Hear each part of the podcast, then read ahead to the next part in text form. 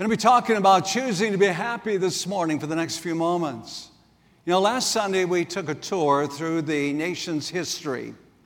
We did so endeavoring to discover what is our spiritual roots and our spiritual heritage. And it quickly became evident, I believe, to all of us that this nation was founded by men and women of faith who desired God's blessing upon this new fledgling nation.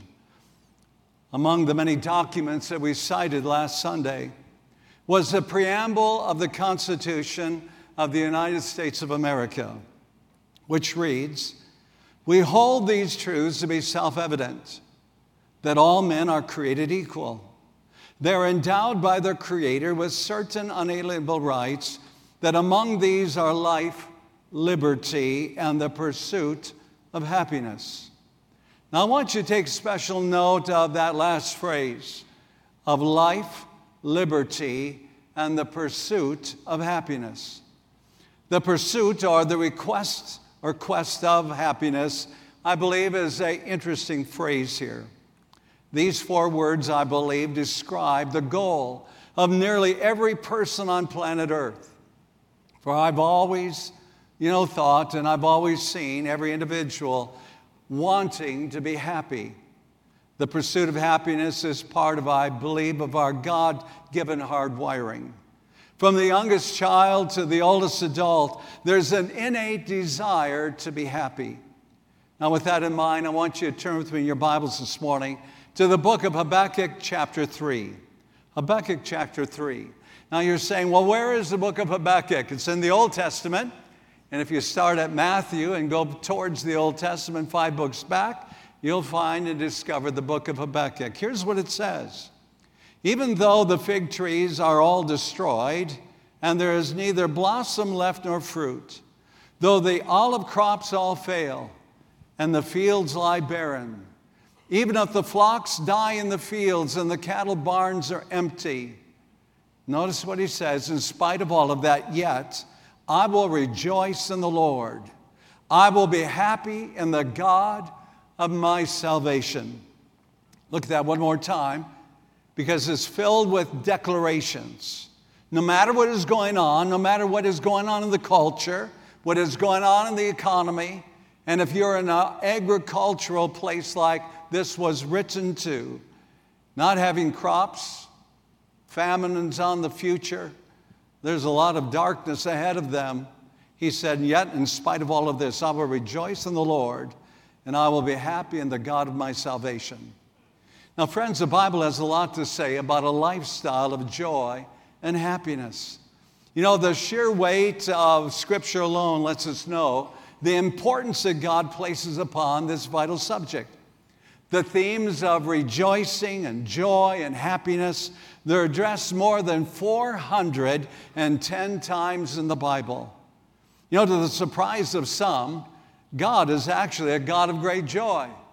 In their minds, they picture God, this figure that sits upon a throne. He's kind of grumpy. He's got a bolt of lightning in one hand. He's ready to throw it at anyone that steps out of line. That's not the biblical view of God. God is a happy God, and I believe He desires to be worshiped by a happy people. Joy is one of God's attributes. I want you to look at Psalm 104 and verse 31. It says, The glory of the Lord shall endure forever. Aren't you glad for that? And the Lord shall rejoice in his works. You know, in the Genesis account of creation, we see God pausing between the various steps and days of creation, and he pauses and he declares, It is good. I can just imagine there's a twinkle in God's eye and a smile on his face when he looks at creation and he says it is good. Matter of fact, he says it is very good. One of the great benefits of salvation is the gift of God's joy. Joy is one of the key ingredients of the fruit of the Spirit. Galatians chapter 5, verses 22 to 23 says this But the fruit of the Spirit is love, joy, peace forbearance, kindness, goodness, faithfulness, gentleness, and self control. Against such things there is no law. But notice there, the Bible says the fruit of the Spirit is love, joy, and peace, and it lists all nine. Choosing a life of joy and happiness is essential. It is essential to our emotional, our physical, and our spiritual health. I read an article the other day in Psychology Today as I was studying, and preparing for my message, as I wanted to see how does science line up with the Word of God. And what I discovered was in Psychology Today, they say this about happiness and about joy. Those that are joyful and those that are happy, they will extend their lives between seven and eight years. Now, if there's no other reason to be happy, that's a good one right in and of itself. And if you doubt it this morning, when you have your last day and you know that you could have had seven to eight years more, I'm sure you'll think about this. And so, choosing a life of joy, choosing it, is essential.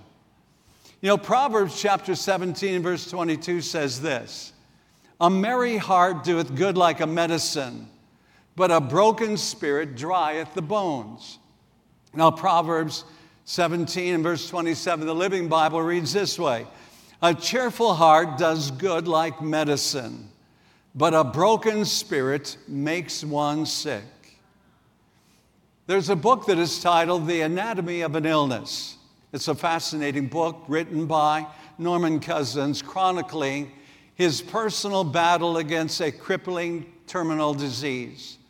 With no known cure, Cousins set out to defeat this death sentence with happiness, joy, and laughter.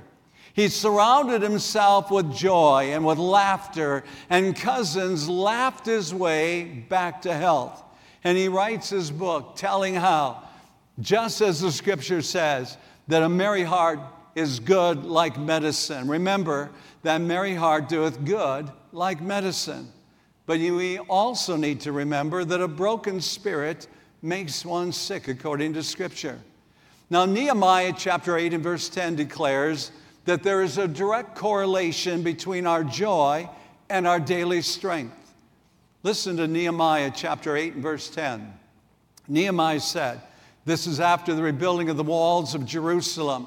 It was to be a time of celebration. He says, Go and enjoy choice food and sweet drinks, and send some to those who have nothing prepared. This day is holy to our Lord. Do not grieve, for the joy of the Lord is your what? Say it. It is your strength.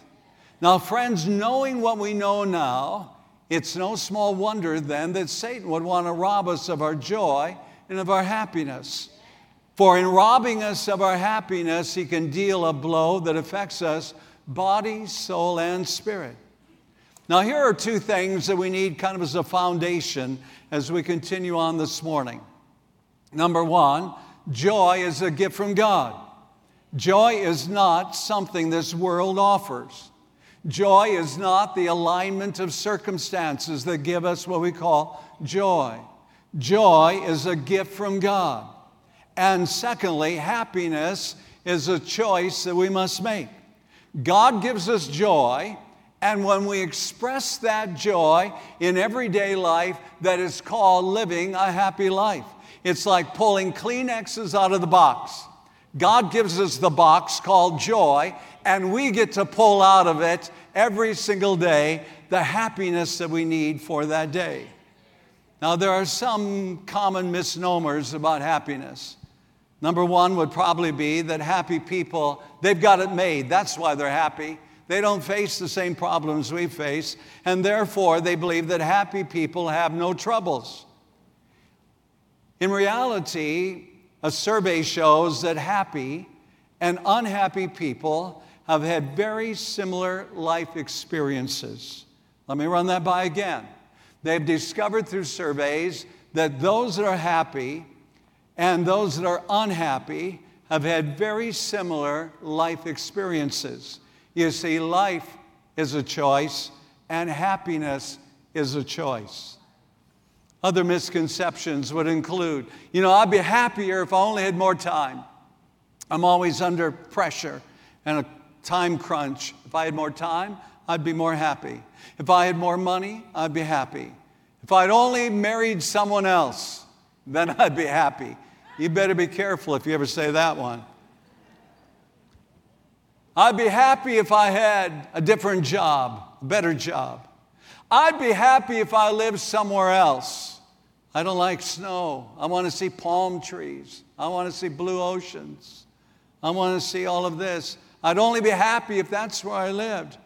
Friends, happiness is a choice. Let's look at some characteristics of happy people. Happy people, number one, they are content people. They're contented. You know the old saying, I complained about having no shoes until I met the man that had no feet. Things could always be worse. Listen to Habakkuk one more time with that in mind. Even though the fig trees are all destroyed and that there's neither blossom left nor fruit. When there's no blossom, it means there's no future fruit as well. And though the olive crops all fail and the field lie barren, and if the flocks die in the fields and the cattle barns are empty, yet I will rejoice. Notice the I wills here. I will rejoice in the Lord. I will be happy in the God of my salvation. Let's look at Philippians chapter 4, verses 11 through 13. Paul writes and he says, Not that I speak in respect of want, for I have learned, he said, this is something you learn in life in whatsoever state I am, therewith to be what? Say it. To be content. I know how to be abased, and I know how to abound. Paul is saying, I know how to have nothing, and I know how to live having everything that I want. Everywhere and in all things, I'm instructed both to be full and to be hungry, both to abound and to suffer need. I can do all things through Christ, which strengthens me. So he is saying no matter what's going on in my life, no matter what's going on in the economy, no matter what goes on, I can do all things through Christ which strengthens me. Now in 1 Timothy chapter 6 verses 6 through 8, it says, "But godliness with contentment is great gain." Notice as Paul writes to Timothy, he does not merely say that godliness is great gain, because we've all met godly people that are very discontented with life. He says, Godliness with contentment is great gain. And he goes on to explain. He says, For we brought nothing into this world, and it is certain we can carry nothing out. We come into this world literally naked, and we leave this world not taking any of our world goods with us. And having food and raiment, let us therefore be what? Be content. Now, Paul's comments here are directed to those who mistakenly thought that more money and more things would make them happy. And he is saying that is not where you find happiness. That is not where you find joy. Joy is found in your relationship with Jesus Christ. And as you express that joy, it comes out as happiness. So he says in Hebrews chapter 13, verse 5 let your conversation be without covetousness. Now, that word conversation here is not so much speaking about a conversation of words like we would have with a friend or somebody on the street. In this sense, the word conversation means your lifestyle. So let's reread it, putting that in there. Let your lifestyle be without covetousness, which means always seeking, always longing, always wanting something more. He says, and be content with such things as you have. For he hath said, I will never leave thee nor forsake thee. The author is saying here, as long as we have Jesus Christ, we have everything in totality that we need to be happy. There may be other things in life that will add to it, but he says, as long as we have contentment and we've got our contentment in our relationship, Jesus promised, I'll never leave you, never forsake you. And the author of Hebrews says, that's good enough for me. Amen? That's good enough for us this morning. Happiness is a choice. And happy people are content people. Secondly, happy people are positive people. You know, I love the Apostle Paul's positive spirit. No matter how dark the hour, Paul could always see the sun shining on the other side or through the clouds. In Acts chapter 27, it records Paul's journey from Rome, where his ship encountered a horrible storm at sea. And in this storm, it went on for days, and the mast of the ship snapped like twigs in the midst of the storm. It came such a time where they began to think they were going to run aground, so they threw the cargo and all the ship's rigging overboard to lighten the ship. And everyone on board was seasick, and they were fearing for their very lives. I want you to listen now to what Paul has to say in the midst of this storm. Now, picture yourself you're on a ship, you're in the uh, Aegean Sea, Adriatic, you're in that area of the world and this storm comes up, it catches you off guard. It is so strong, it's so unrelenting. Now the sails are broken off, the rudder is absolutely worthless. You've thrown all the tackle overboard. You know this is do or die. And here's what he has to say. This is Paul now. And now I exhort you, be of good cheer. Can you imagine the guy in a moment like what we just explained? comes up on board and he says, Be of good cheer, for there shall be no loss of any man's life among you, but of the ship.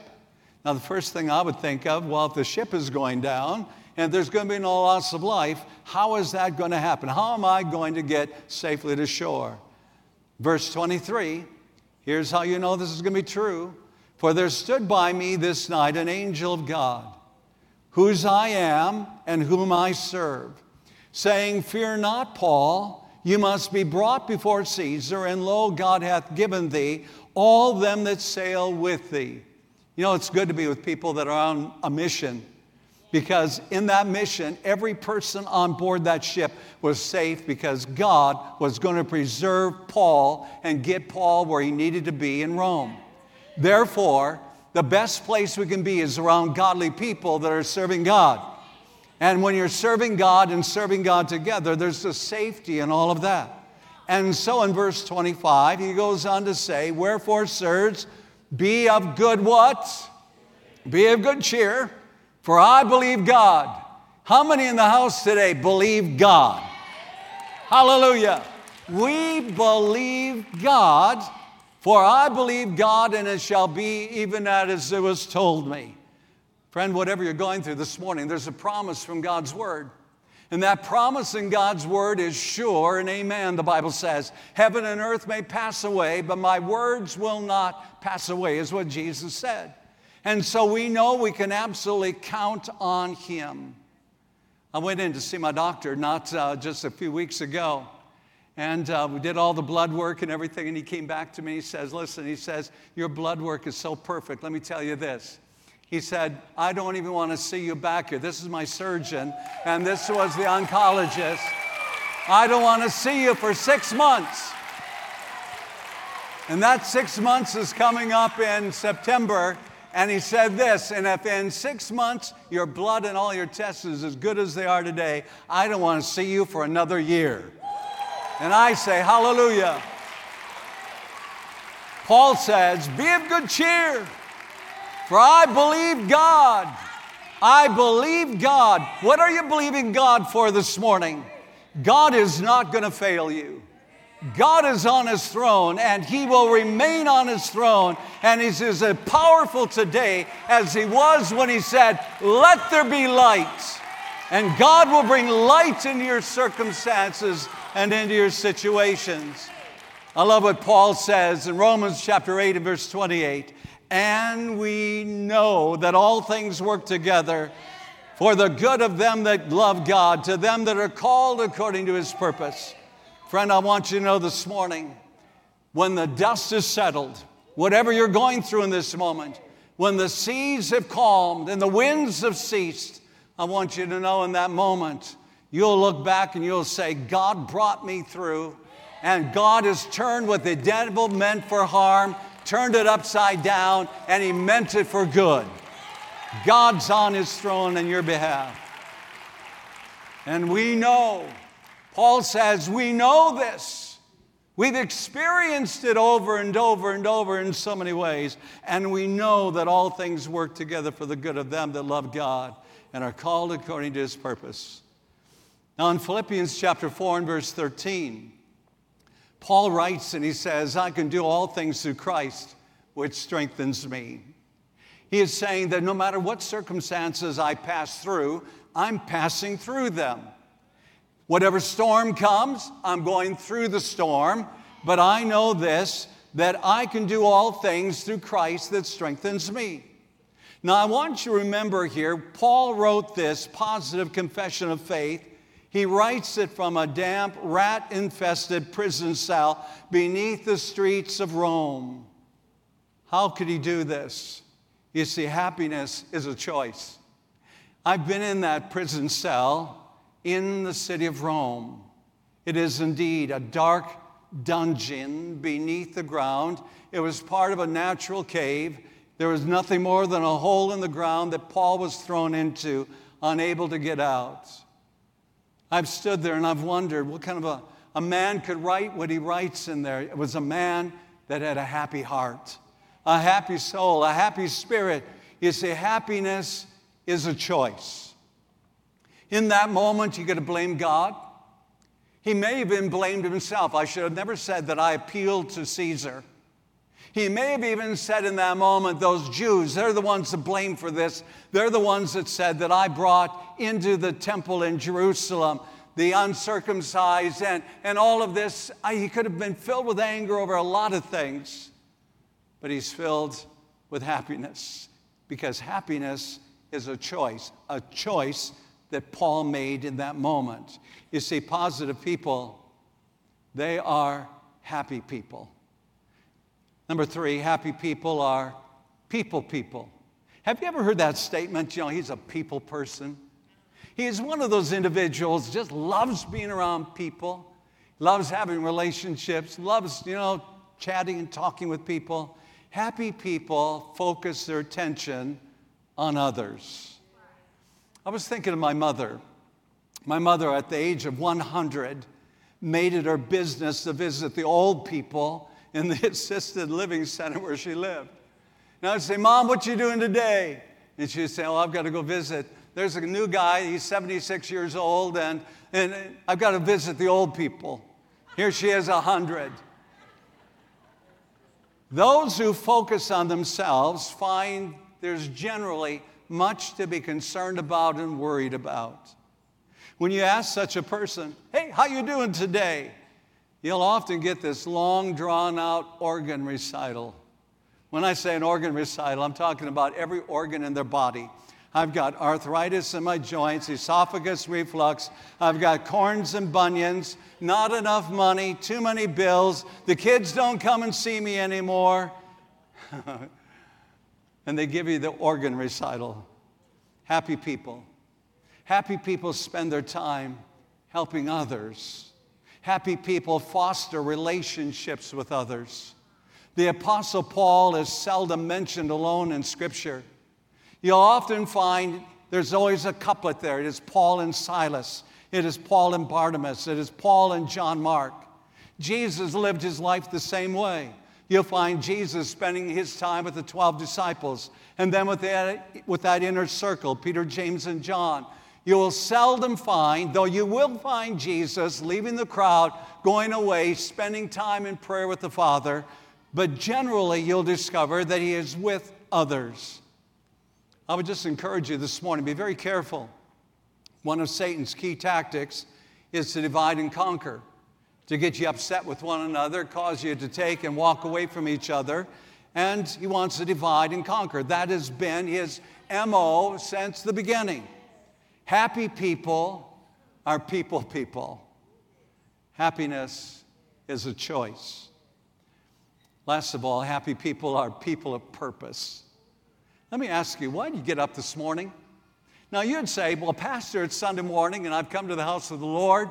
It's not only the right thing to do, but it's what I want to do.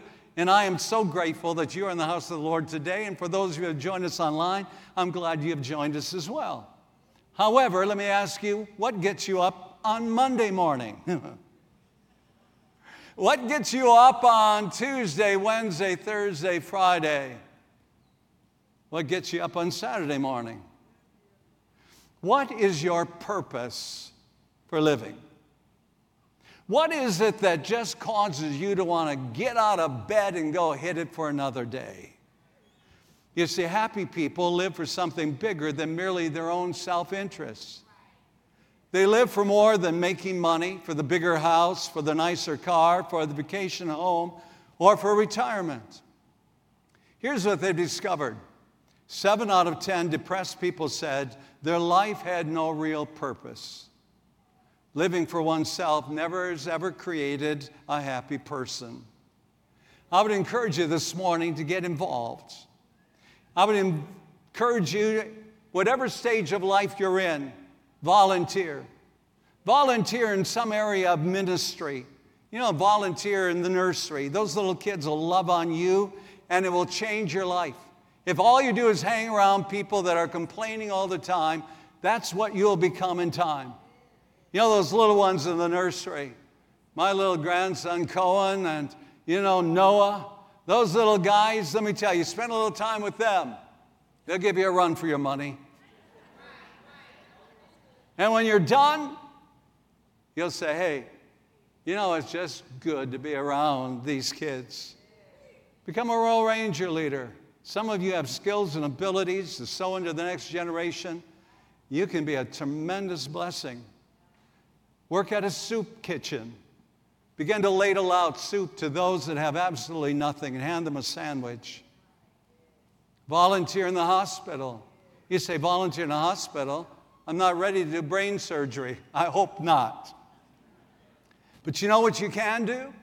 You can be a great encouragement to somebody that's really facing a difficult and hard day. You can see them to the rooms when they come in a wheelchair and and wheel them back to their cars following surgery. You can be the first face and the last face they see. Let me encourage you, you can even go with us tonight. Me and my wife, we've signed up. We're excited to be able to spend time with a local ministry tonight. And uh, the local World Impact Night that we have here to make a difference in our own city. It'll make a difference in your life. For everything you give, God seems to give you two back. Matter of fact, God seems to have a system. Whatever you give Him, you cannot outgive Him. And if you give Him time, He's going to give you back time. If you give Him joy, He's going to give you back happiness. If you give Him your finances, He'll bring back all that you'll need in every category of life for a lifetime. The Apostle Paul, he lived his life and he lived it out for the furtherance of the gospel. Happiness is a choice. Happy people are people of purpose. Now let's just quickly review. Number one, joy is a gift, it comes from God. Number two, happiness, therefore, is a choice. We draw our happiness out of the joy which God gives us as a gift. Remember, I said, like the Kleenex box, God gives you this box of joy, and out of it we draw out the happiness that we express throughout our day. Happy people are content people. They're content with little or with much. Content people. Happy people are positive people.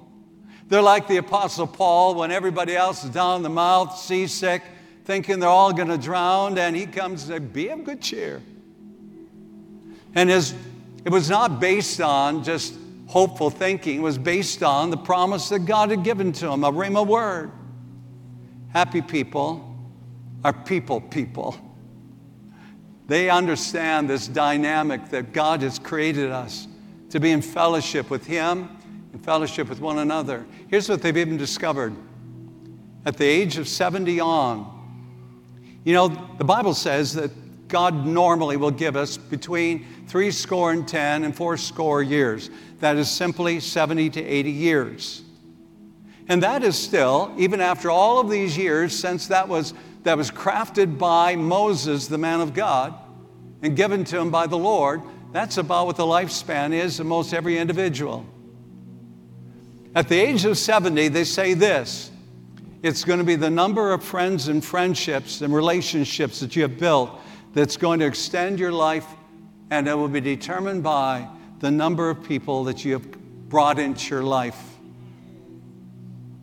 Happy people are people people, and happy people are people of purpose.